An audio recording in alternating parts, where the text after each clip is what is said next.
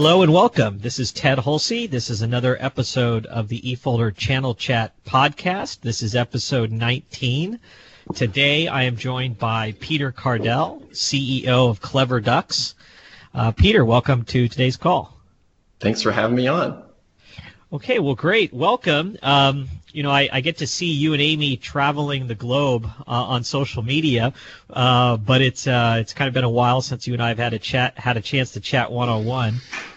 One of the things we always like to do on the Channel Chat podcast is just start out and ask uh, the MSP business owner to tell us a little bit about their business. So tell us about Clever Ducks.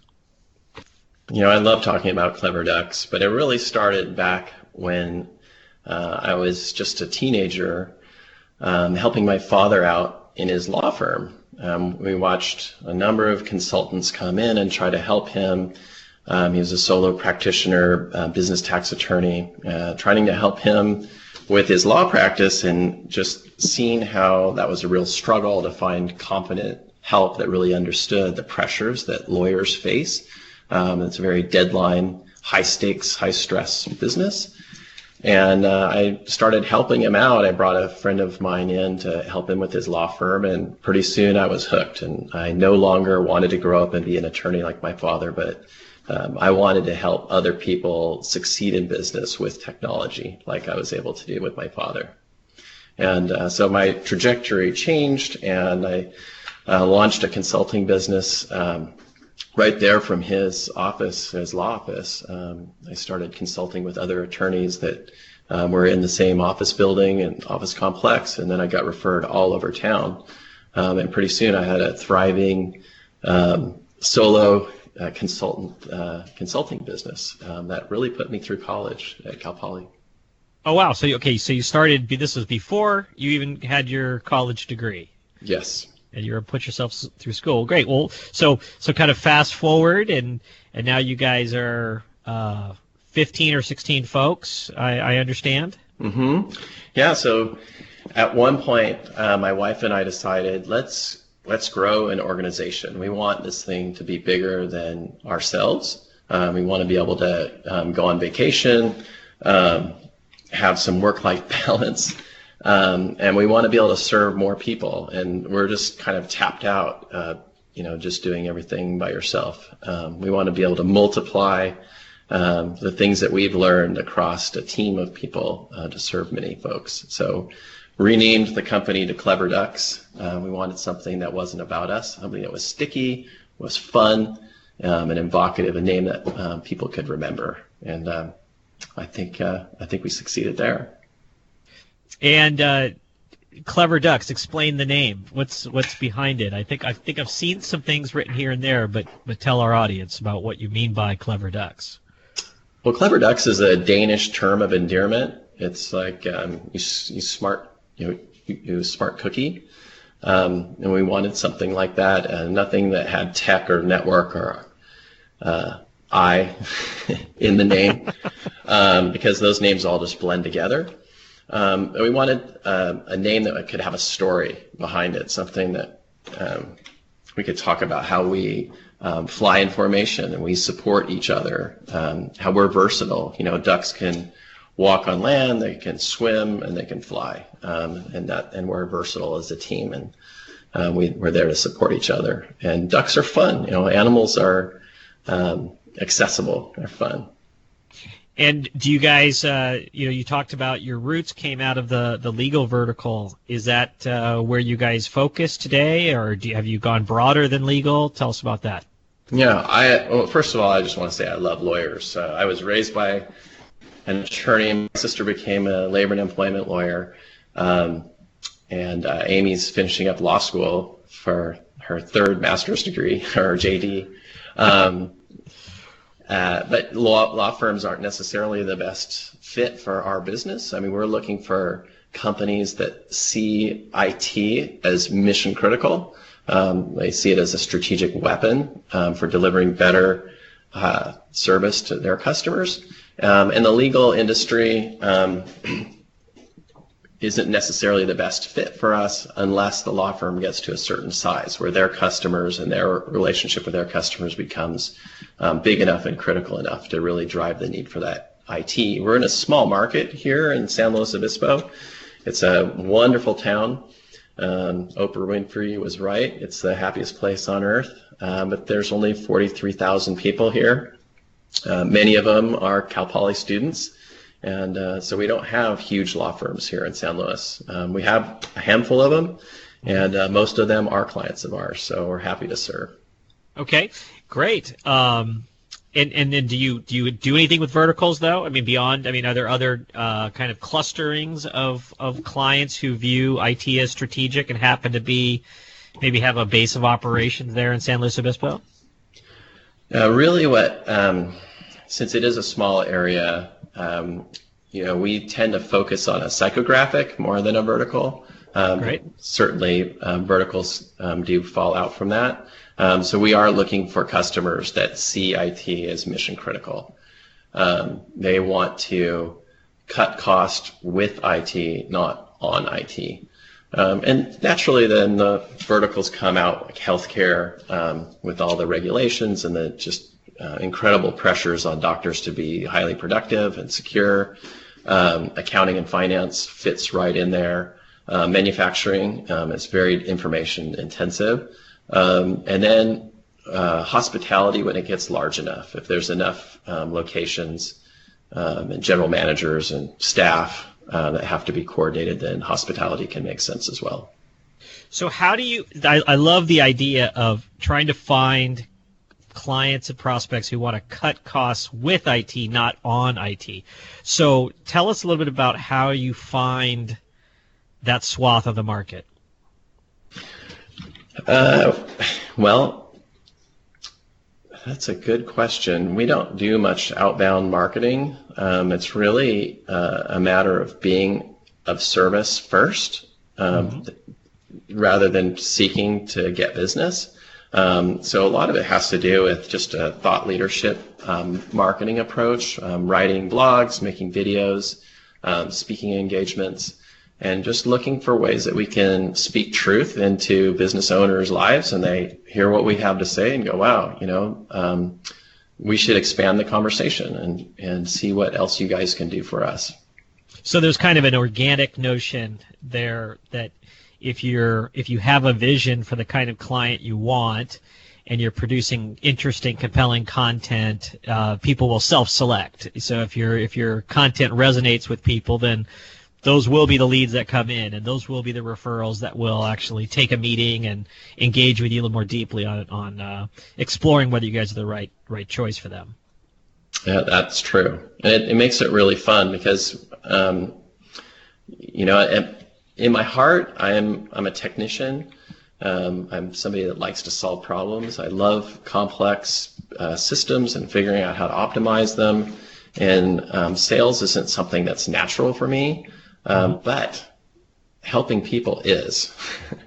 so talking to a prospect and really getting in and figuring out how we, we can help them, what their highest best good is. And if we um, could play a role in that, that's great. And if not, and if I can find someone else or another firm that's a better fit for them, I'm just as happy, honestly, truthfully in my heart, um, because the best for that client or that prospect has been found.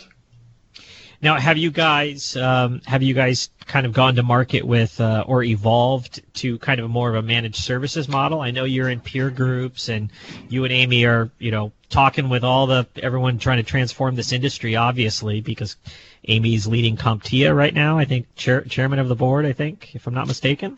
Yeah, chairwoman or chairwoman. Chairperson, chairperson, I, chairperson. Thank you uh, of the yeah. board.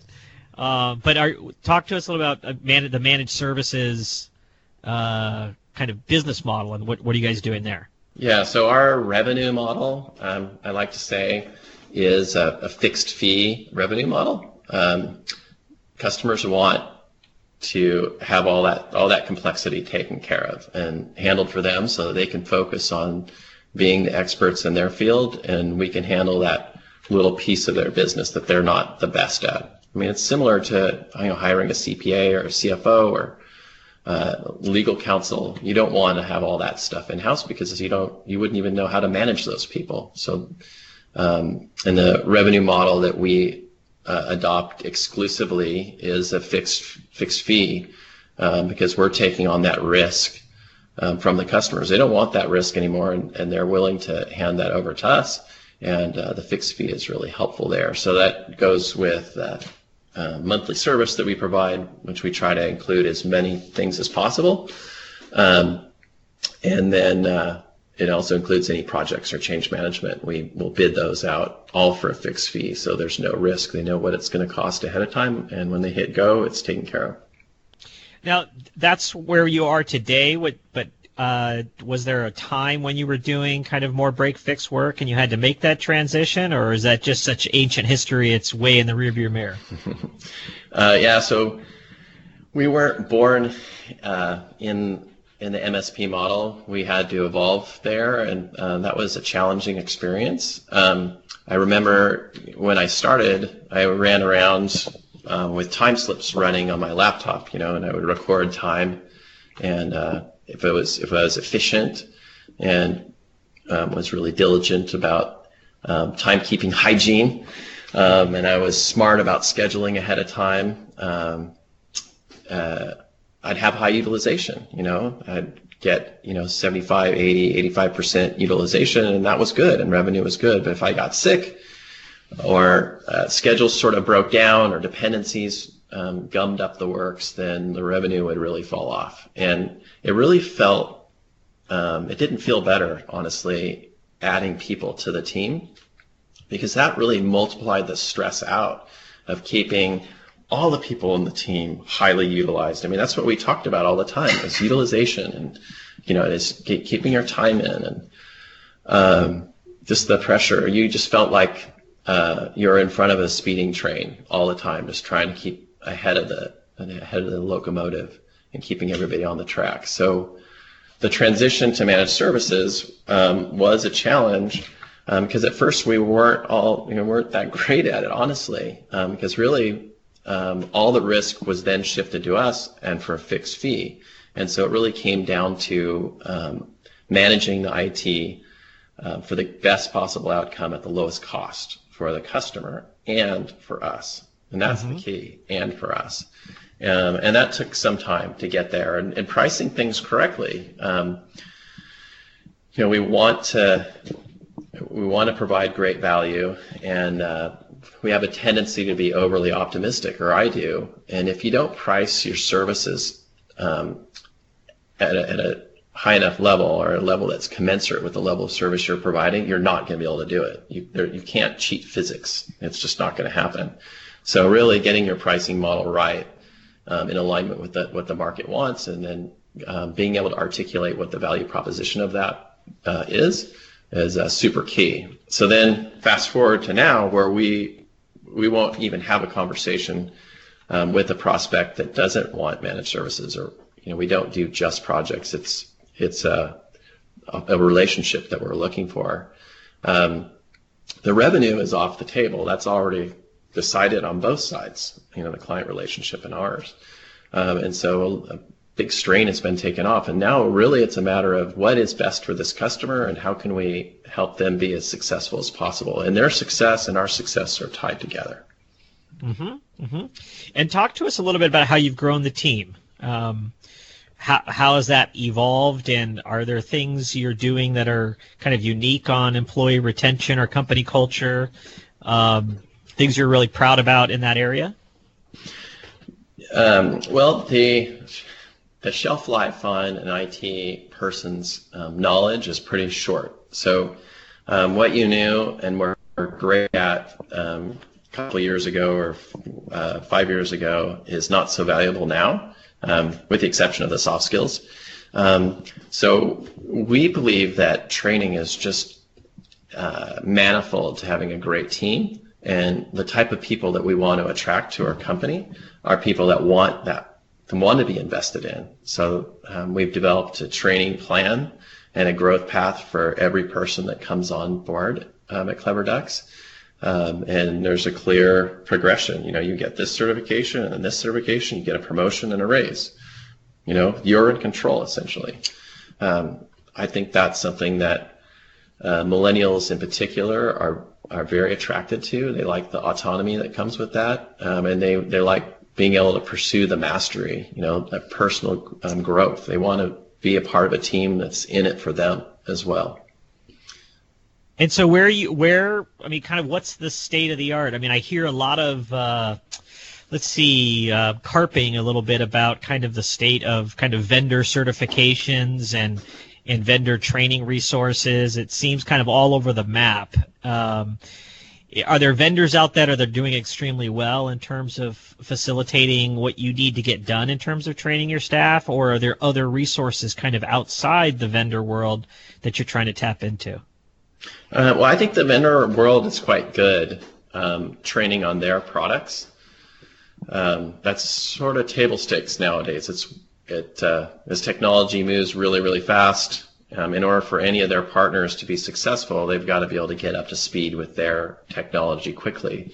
I think there's just a laziness on a lot of our parts, um, not taking advantage of that training. You know, um, we use SonicWall, for example, and all of our on the growth path for all of our techs is to become certified. I mean, it costs money um, and some time, uh, but it just has to be done. And we see um, we see that impact immediately when that certification is is pursued and obtained. It makes a huge difference. And we do the same with the um, StorageCraft, which you um, you partner with. Um, and then there's some ag- uh, vendor agnostic certifications like the ones that CompTIA has around, you know, the A plus, Network Plus, Security Plus, Project Plus, um, and some others, and uh, we find those to be very, very helpful. Where we've um, found that we've kind of gotten ahead of the industry are some of the more squishy ones. Um, things around uh, business intelligence. There doesn't seem to be any certifications there, and uh, so we're we've developed our own basically.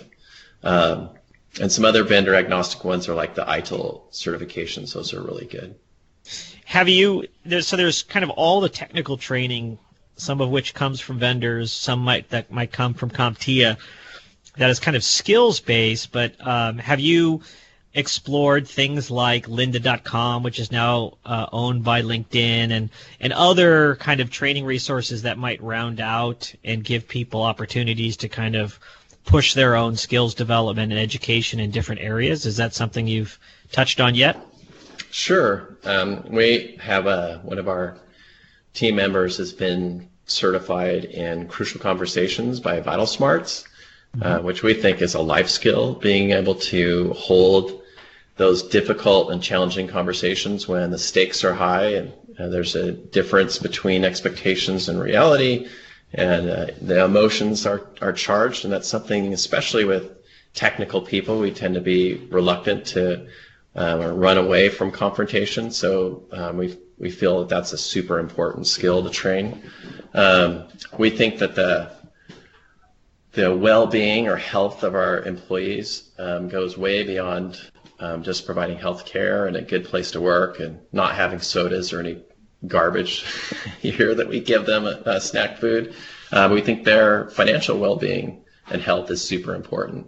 Um, uh, so we um, have offered, and most of our staff has gone through um, the Dave Ramsey Financial Peace uh, okay. University training. So we bought, brought a trainer in to do that, and um, it was super well received. Um, look at if people are having um, cash flow challenges at home.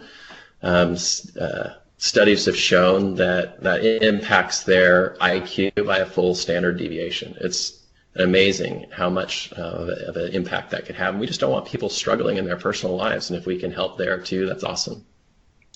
Well, it's it seems so enlightened, but I, I I really struggle with how few companies I see really investing in an intentional way, um, you know, in their employees. Um, now you don't need to name names, of course, but you you are on a peer group or two, and mm. um, you guys are clearly leading in this area. Why do you think uh, other MSP business owners seem to struggle in, in investing in this area? Uh, I, I I don't know. it seems. Do you like agree with it- me? I mean, you might you might disagree with me. I mean, maybe my my observation that it is a struggle or a challenge is is off or not true. It just um, I, I kind of have this view that that uh, kind of training MSPs are uniquely positioned to provide training resources to their clients in a lot of ways. Mm, Uh, but kind of like that philosophy starts at home yeah. and and we often hear complaints about well if i take you know somebody if i send somebody to my SonicWall certification class they're not billable or they're not utilized it's going to impact their utilization or they're out of the field you know you know blah blah blah blah blah and it's just like you kind of just shake your head and wonder like what's going on upstairs with with that sort of thinking Uh, well, I, I mean, I think it's just advanced common sense, and it's the next logical step. You mentioned utilization. Um, you know, as soon as we got out out from in front of that freight train, and utilization was no longer even a consideration, um, really efficiency becomes um, the watchword, right? Right. And how do you become more efficient? You know, I mean, well, you can try harder or you can work smarter. And by equipping your people with the training, it just seems like a no-brainer. Um, and we just decided to really invest in that process and, and um, put some very clear guidelines and swim lanes around it. Um, and it's been huge. It really has been. We were inspired to a large degree uh, by a couple books. Um, one is um, uh, Charles Duhigg's Power of Habit. And in that book, he describes these certain habits called keystone habits. And they're ones that when you adopt them, all kinds of other habits automatically fall in place. Um, a very, very powerful one is uh, exercise. So if you regularly exercise, and I mean regularly, four, you know, three, four, five times a week, um, you will sleep better. You'll be ready to go to sleep, and you'll sleep more soundly, and then you start to crave healthier food. I mean, it is so true. So you you start eating better, um, and you know you make more healthy choices. So all these other habits sort of fall into place, and we started thinking, huh, what do you think the keystone habit of an MSP should be? Um, and that's when I thought, you know what? It's got to be training, investing in your people so that they can do their best work. And if they can do their best work, they can be the most efficient they possibly can. Um, that's got to be it. Um, and then that fit in with uh, um, Daniel Pink's work um, uh, around what inspires or motivates the knowledge worker in his book Drive, um, which is turns out to be autonomy, mastery, and purpose. So um, you know, this whole training mindset really drives at mastery, you know, giving people a, a chance to be great at something through that training. Um, and it also gives them a, a level of autonomy because they're kind of controlling their future and they're, the, you know, they're holding the reins. Though the future's not happening to them, they're driving towards it. I love it. I love it. So, is there a rule of thumb? I mean, have you kind of sharpened the pencil in terms of like, okay, this is what we think we need to ex- to spend on an annualized basis? I mean, have you looked at it from that dimension that, you know, 20% of somebody's W two we need to invest in training a year or something like that? I mean, have you thought about it in those terms? You know, we started that. Um, we started with a budget where we would um, provide people with um, uh, about $350 a, a quarter to buy training materials and certifications. Um, and that really worked. Um, but then we decided to get rid of the budget altogether and then just define what the growth path was and just provide unlimited resources towards it. Uh, because, you know, you can only train so much and the folks are studying on their own time at home.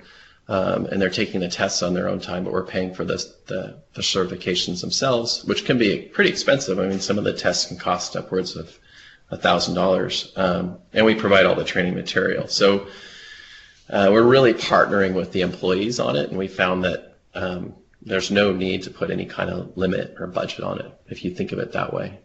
Great. And so, yeah, so really it's part of managing people and coming alongside them and, uh, and really thinking about each employee's learning path. That's kind of a part of a manager's job to be in tune with that. And uh, somebody might need a ton or have huge ambitions. um, and others may may require slightly less. So it seems something more ad hoc is probably and customized is probably better. Is mm. better there. It's true. It's true. And your growth path has to accommodate how people are wired. I mean, people are gifted in different ways. I mean, some folks are super passionate about IT security, and so that that could be one of the growth paths that you provide. And some people are more interested in management or, you know, data analytics or or whatnot, BI. So yeah. So if you were kind of if you were imagining you were sitting with your peer group and maybe you've had this conversation with them and you were trying to give some other business owners advice on how to start moving in the right direction in this area, what what, what are some of the kind of the practical ways? If somebody just said, you know what, that made total sense to me, but we are nowhere close to that today. Like, what are some of the the practical steps that you could recommend to a, a fellow MSP business owner to kind of start heading in that direction? I think the, it's important for you to imagine your team as they are today, and then imagine the skills that they're going to need in the next three years. Um, and then what are what does it look like? What training do, would they need in order to get there? And that would be a great way to start. You know, I'm sure you have people on the team that you want to move up into another tier and start taking on more responsibility. Um, go and find what that what that training would look like. Um, we borrowed heavily from CompTIA and their um, growth path um, and Microsoft's, and then we added a whole bunch of stuff of our own. And the interesting thing about the the CompTIA um, maps um, is that only, um, I would say, less than 5% of them were certifications they provide. Um, it's really made up of all kinds of different industry certifications. I think they did a fine job with that. You can just go out and Google it. Okay, fantastic. Well, um, that's that's great advice, and uh, I'm convinced. I mean, I'm, I'm just I'm just think I'm just thinking about. I mean, it's it's to be quite frank, it's something that as a manager here at eFolder, I've I've struggled with. I mean, I think if you look at the vendor world, um, we have many of the same struggles where it seems the chasing the chasing the revenue quarterly goal or whatever mm. else, or the leads or the opportunities or the closed business seems to often get in the way of developing people and thinking more kind of strategically about people's path within within the company and then how that can actually uh, you know facilitate the company's success over the medium and the long haul. So um, it's an area where I think we all need to, to think on it a lot more and, and sit down and form some goals uh, to develop our people better. Uh, it's also fun to do because it's it's such a powerful relationship driver because it communicates to your people that I am for you. I'm for your highest best good. And let's explore what that is together and we'll help you get there. Awesome. Well, Peter, this has been very enjoyable, very insightful, and I think our, our listeners are going to have a lot to do uh, if they got the gospel, if you will, uh, from today's conversation. Um, so thank you very much for making time for us today on the eFolder Channel Chat podcast. Dynamite. Thank you so much. Okay. Uh, today I was joined by Peter Cardell, CEO of Clever Ducks, and this is Ted Hulsy with the eFolder Channel Chat podcast signing off. Take care, everybody.